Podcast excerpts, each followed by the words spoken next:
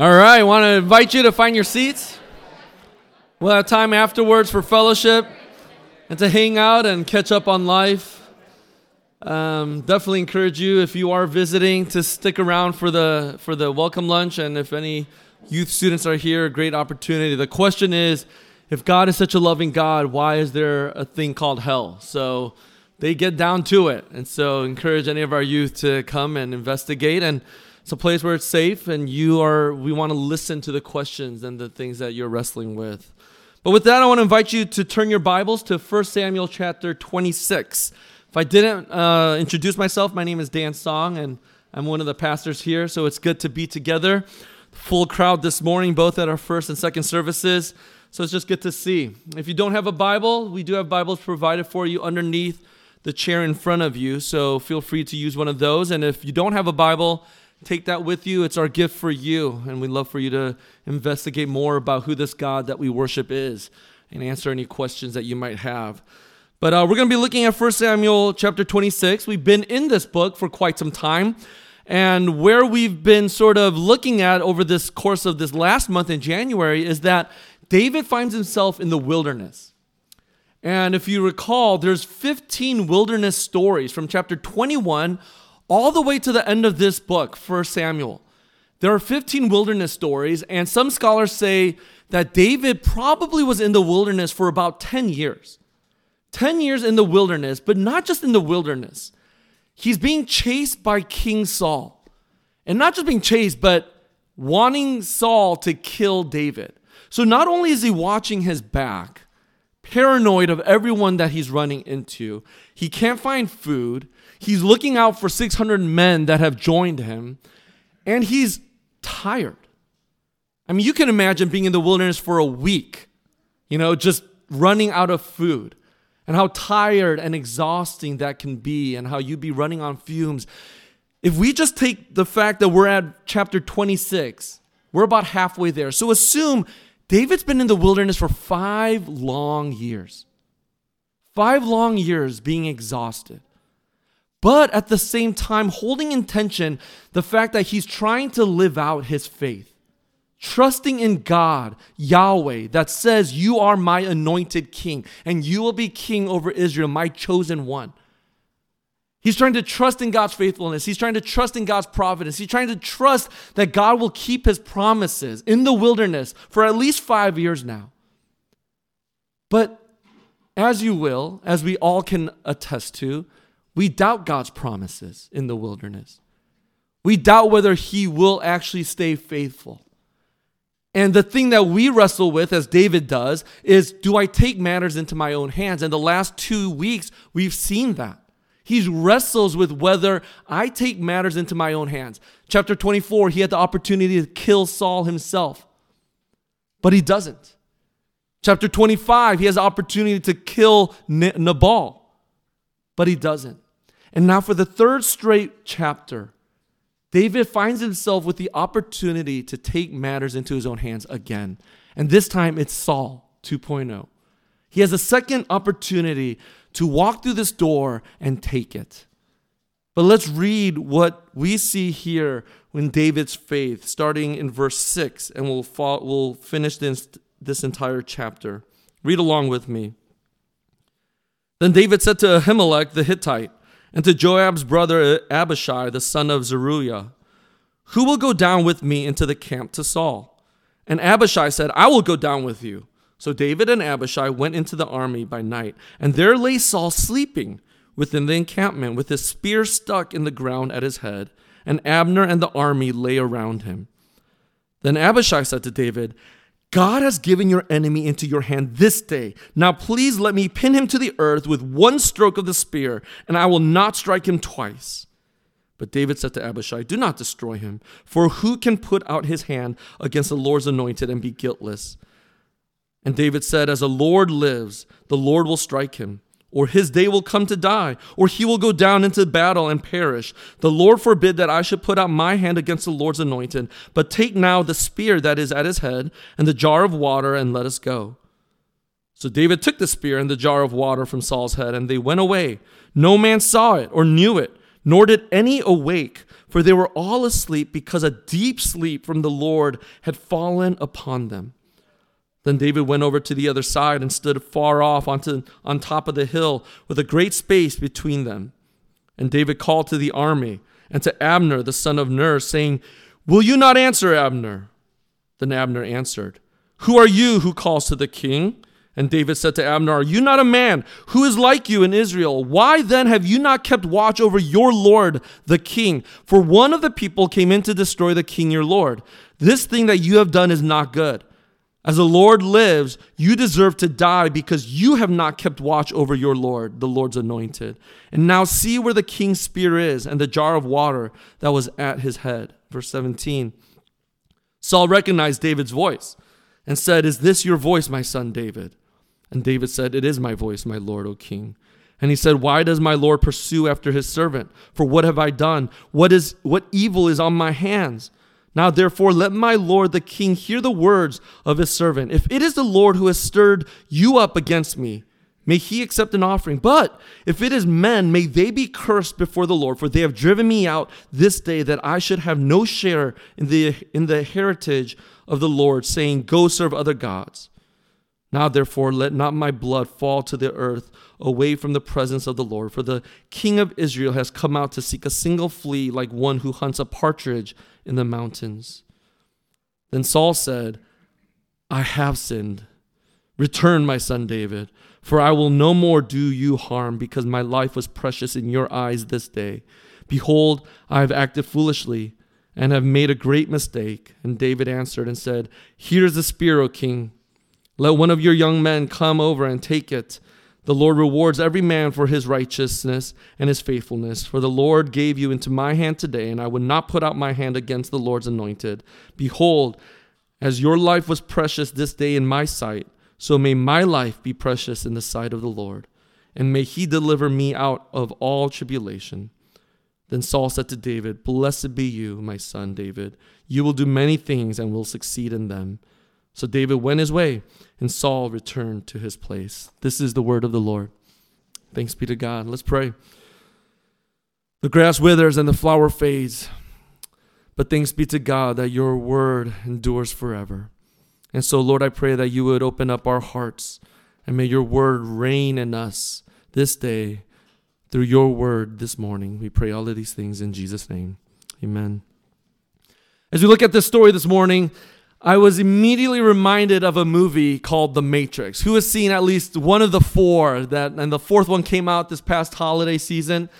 Many of you don't need to have seen it for this to make sense, but in this Matrix, not trilogy, what do you call that now? Quadrilogy or whatever, whatever it is. There's this theme or notion of déjà vu. We all know what that means. It's something that you just experienced that you feel like you've experienced before.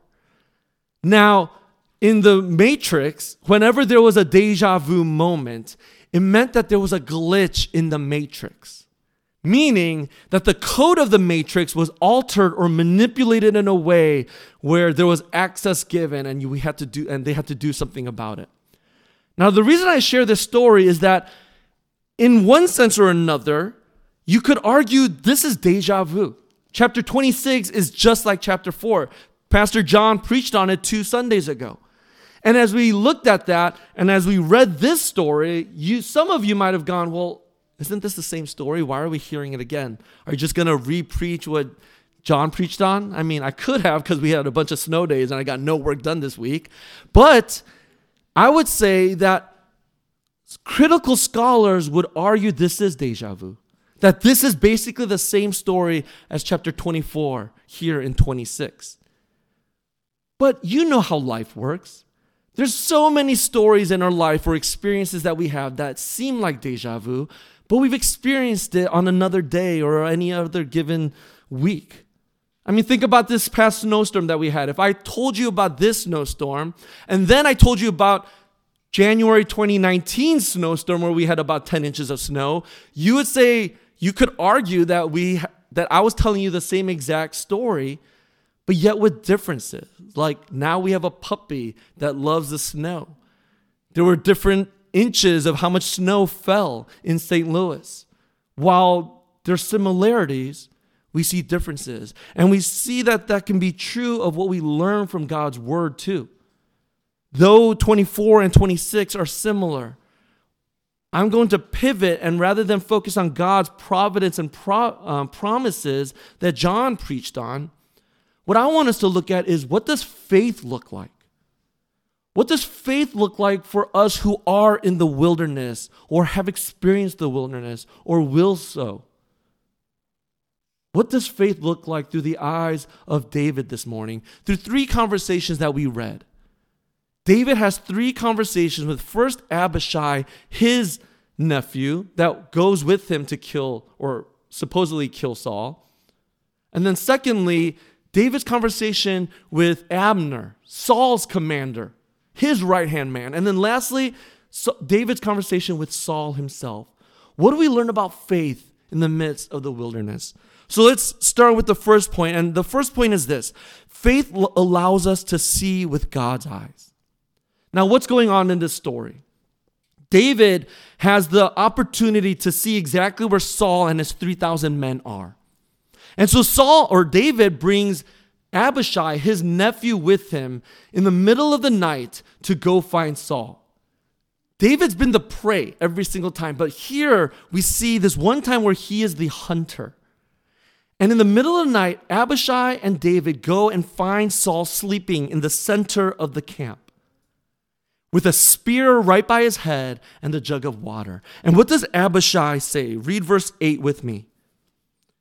Then said Abishai to David, "God has given your enemy into your hand this day. Now please let me pin him to the earth with one stroke of the spear, and I will not strike him twice," meaning I could kill him with one blow. But David said to Abishai, "Do not destroy him, for who can put out his hand against the Lord's anointed and be guiltless?" And David said, "As the Lord lives, the Lord will strike him, or his day will come to die, or he will go down into battle and perish." Now, here's what's going on. Abishai can only see one or another option. It's either kill him and become king, or if you don't kill him, you might die or you might never become king, right? It's doom or gloom. But what does David see? David doesn't just see one or two options. It's not one or the other. He sees that there are multiple options that God has given to David. What does David say? He says, "Do not kill him," because he is God's anointed. And we saw that 2 weeks ago, right? Just because there's an open door doesn't mean you just walk through it. Just because there's an open door doesn't give you permission. But what I want to focus on is David's reasoning. And he gives us three different ways in which Saul can die. It's not kill him in this moment or you're screwed or you're done. But what we see here is that there's three different options here. David or Saul can die on his own just because of death or some kind of illness or sickness or age. But he can also die by God striking him down, just like Nabal last week, right? Or thirdly, he could go into battle and die. David is able to have a faith that sees with God's eyes. All too often, we might think, well, that's common sense, but we think like Abishai. It's doom or gloom, one option or another. But what we see here is that there are multiple options. There's this book that I've been reading, and it's called Managing Leadership Anxiety by Steve Cuss. And he talks about different scenarios or sources for relational anxiety in a system. It could be church, it could be workplace, it could be even your own family system. And what he says is that one of the sources for anxiety, relational anxiety, is this term called double bind. And what a double bind is, it's that you feel stuck between a rock and a hard place. And the insidious nature of a double bind is that you think it's this option or there's nothing else. But what David is able to see is that that's not the case, Abishai. With faith, I have learned from last time that God can strike Nabal and Saul down as he wishes. God can do as he wants, in his way, in his timing. Steve Cuss, in this book, said this: God often has a path outside the two doomed options, and if you're able to pause and reflect at the options, you'll often find many more paths than you first thought. David has learned from last chapter with Nabal and God works outside of our human limitations, outside of our human constructs and confinements. And David has the eyes to see with God's eyes. That's not a double bind. That there are many other ways in which God works, and we can have faith in the midst of the wilderness that God will do so. But the second thing as we continue in these conversations is that David tells Abishai to pick up the spear and the jug of water, right? And they go across the other side of the camp, far away from Saul and his 3,000 men. And he calls out to who? Not Saul, but to Abner, Saul's commander-in-chief, his right-hand man. He's actually his older uncle, the one that's a warrior that he puts all of his faith in to protect him. And so David calls out to Abner, and read here in verse 15. What does Saul or David say to Abner? Are you not a man? Who is like you in Israel? Why then have you not kept watch over your lord the king? For one of the people came in to destroy the king your lord, right? That was Abishai. This thing that you have done is not good. As the Lord lives, you deserve to die because you have not kept watch over your lord, the Lord's anointed. And now see where the king's spear is and the jar of water that was at his head. Do you know what David's doing? He's talking trash. I appreciate someone laughing. David's talking trash. Good trash too. He's basically saying, you stink. And you have failed at being Saul's commander-in-chief, his right-hand man. Because look what we have. Na-na-na-boo-boo. We got his spear and his jug of water. The spear that represented the authority of Saul, the power of Saul, the spear that almost killed David twice. This spear we have, and the jug of water that's Saul's life and sustenance in the wilderness, we have now. You have failed. And the conversation that we see here that points us to what faith looks like is that faith allows us to see who our helper is. Isn't it ironic? Saul's right-hand man fails to be Saul's helper. And who is his helper? David. The man that Saul hates. The man that he has complete vengeance and murder on his mind and in his eyes to kill with jealousy and resentment. He wants to kill David, but David is Saul's true helper. And if that's not clear, what's really interesting is that the writer of this story actually talks about this deep sleep that the entire camp had. Like, you probably are thinking, how can that be? Like, Saul or David and Abishai go into a camp of 3,000 men and no one hears them talking. No one hears them leave and come in and leave the camp. Well, why? In verse 12, the writer says, God put a deep sleep upon the army. And Saul and Abner. Where have you read about the deep sleep before?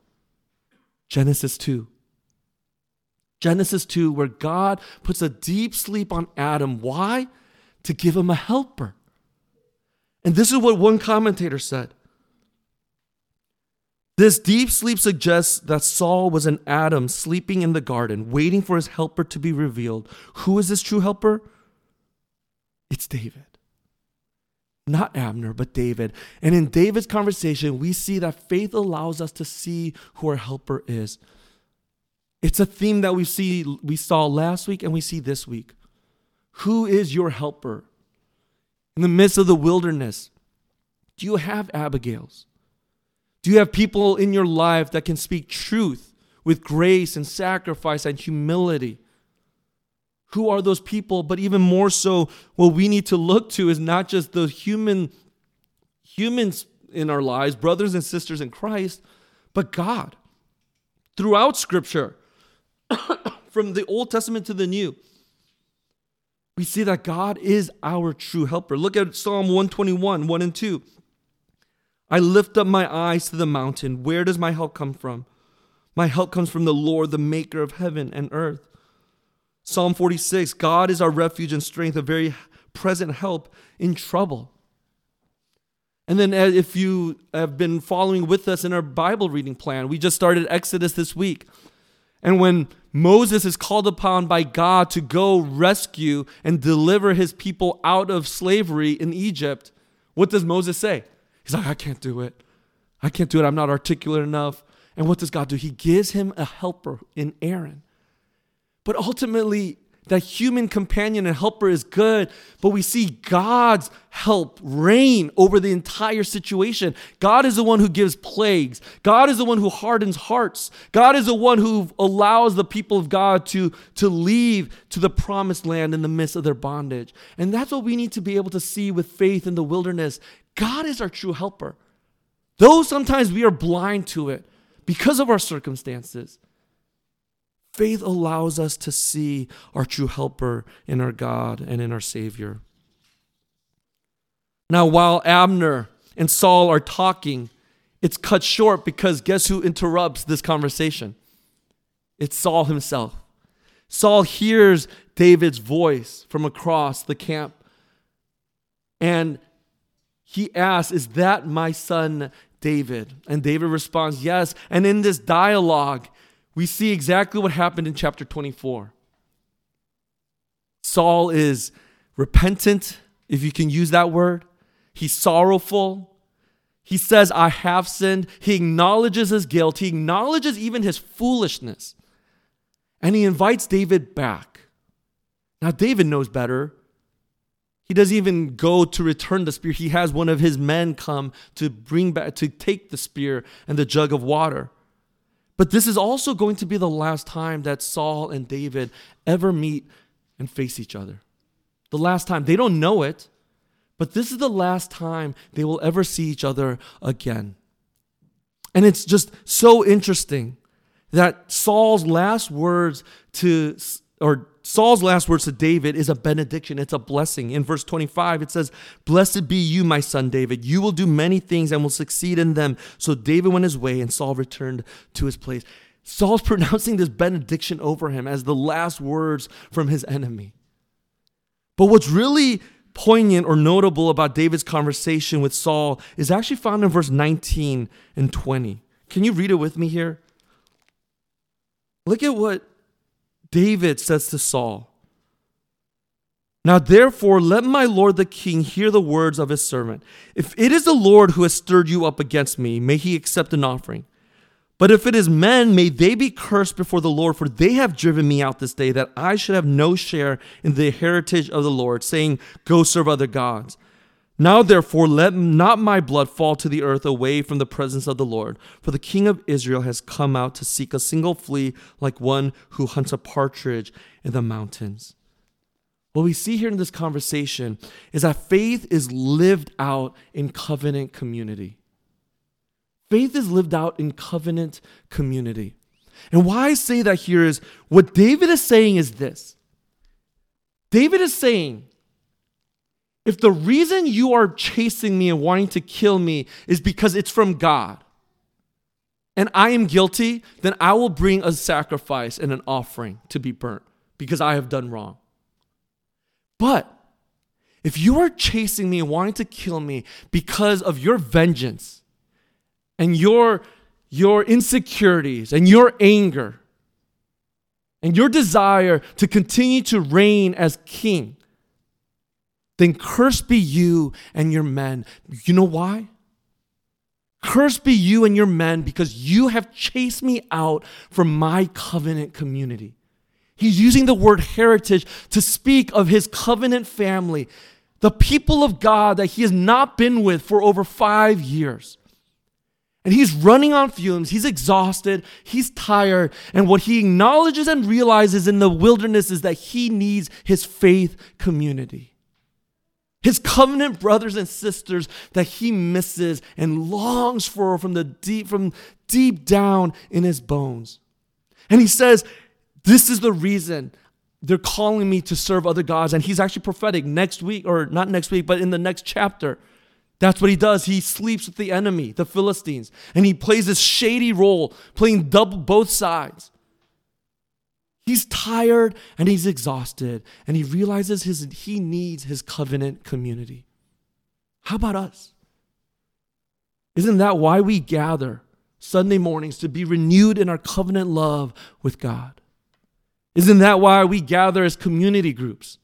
To be encouraged in fellowship. Isn't that why we gather on Wednesday nights to learn of who God is and his character in Jesus? We gather because this is what we need, whether you're in the wilderness or not. And I know some of us here in this room, you have lost your covenant community over the last month. And you're in a place of grieving. And you're in a place of anger. And you find yourself living in the wilderness. And how desperately we need covenant family, brothers and sisters in Christ, when we are running dry, when we're exhausted. Don't take that for granted. I even find myself in that place where because of the pandemic and because there now is an option, right? This is how I think about it. Before the pandemic, it was whether rightly or wrongly, right? We came because it was a thing you do on Sunday mornings. And by God's grace, he meets you and you're encouraged. But now we're at a place where we have options. We can stay home. We've now broken that cycle and that habit. And so it's easy even for me when we're on vacation or whatever, to be able to say, I don't need to go to church. Like, there's a million churches I could watch on YouTube. But don't take your covenant community for granted. We need it. It is our source line. It is where we are encouraged and nourished and strengthened in the midst of the wilderness. I think that's what the wilderness is. It's such a hard place. It often leaves us feeling confined or stuck and unable to see with the eyes of God. The wilderness is a place where we can feel alone and feel like we have no helper to aid us, let alone God, because he feels so distant and far, and we feel isolated many times in the wilderness from our covenant community that God has given us, and we're just running on fumes like David and have nothing to offer. But let me remind you this morning that you're not alone in that. I've been there. I'll be there again. And many of us, brothers and sisters, the church, are there as well. One of our former sisters, who's a member here, Kelly Long, she's now an RUF intern at MIT, and RUF is a college ministry of our denomination.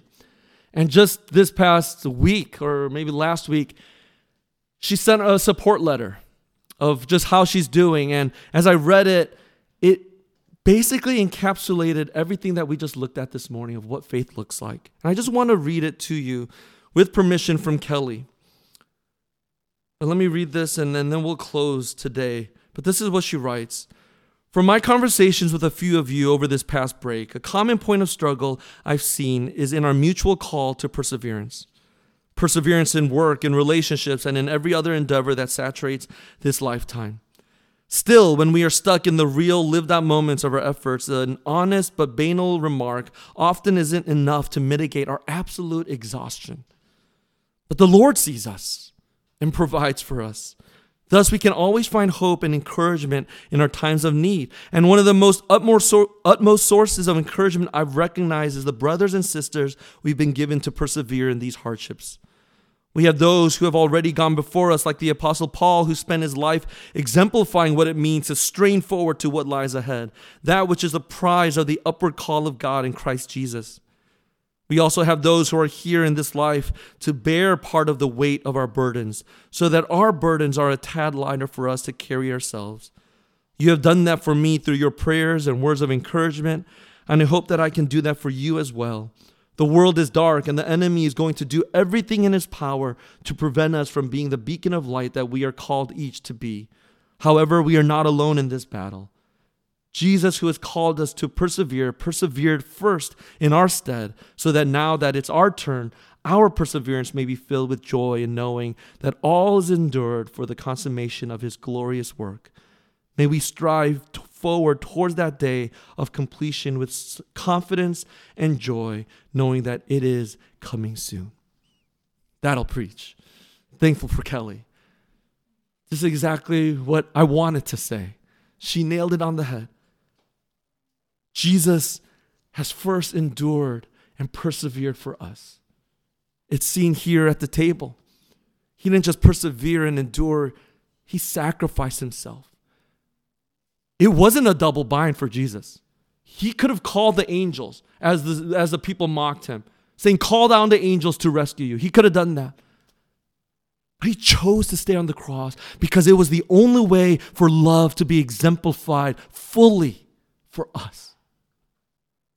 Love that endures and perseveres because of his sacrifice for you and for me. He is our true helper, where his body was broken and his blood shed, so that in the midst of whatever we go through in the wilderness, he is there for us because he understands and sympathizes with our weakness, as the Hebrew writer says. This is our God who comes near to us, that in the midst of the wilderness, do you see him? Even as we sung this morning, when I fear my faith will fail, Christ will hold me fast. When the tempter would prevail, he will hold me fast. I can never keep my hold through life's fearful path, for my love is often cold. He must hold me fast. May that be our hope and encouragement this morning. Let's pray. Our Heavenly Father, we come before you. And you do hold us fast, though we may not feel it or experience it. Show us it this day. As we come to the table, give us eyes to see of your body that was torn and your blood that was shed. For you are our true helper. You are our God, and you are the one who will deliver us when you come again. So may we find our hope in you this morning as we get to eat and drink, not by ourselves, but with our covenant family. Do that good work, we ask in Jesus' name. Amen.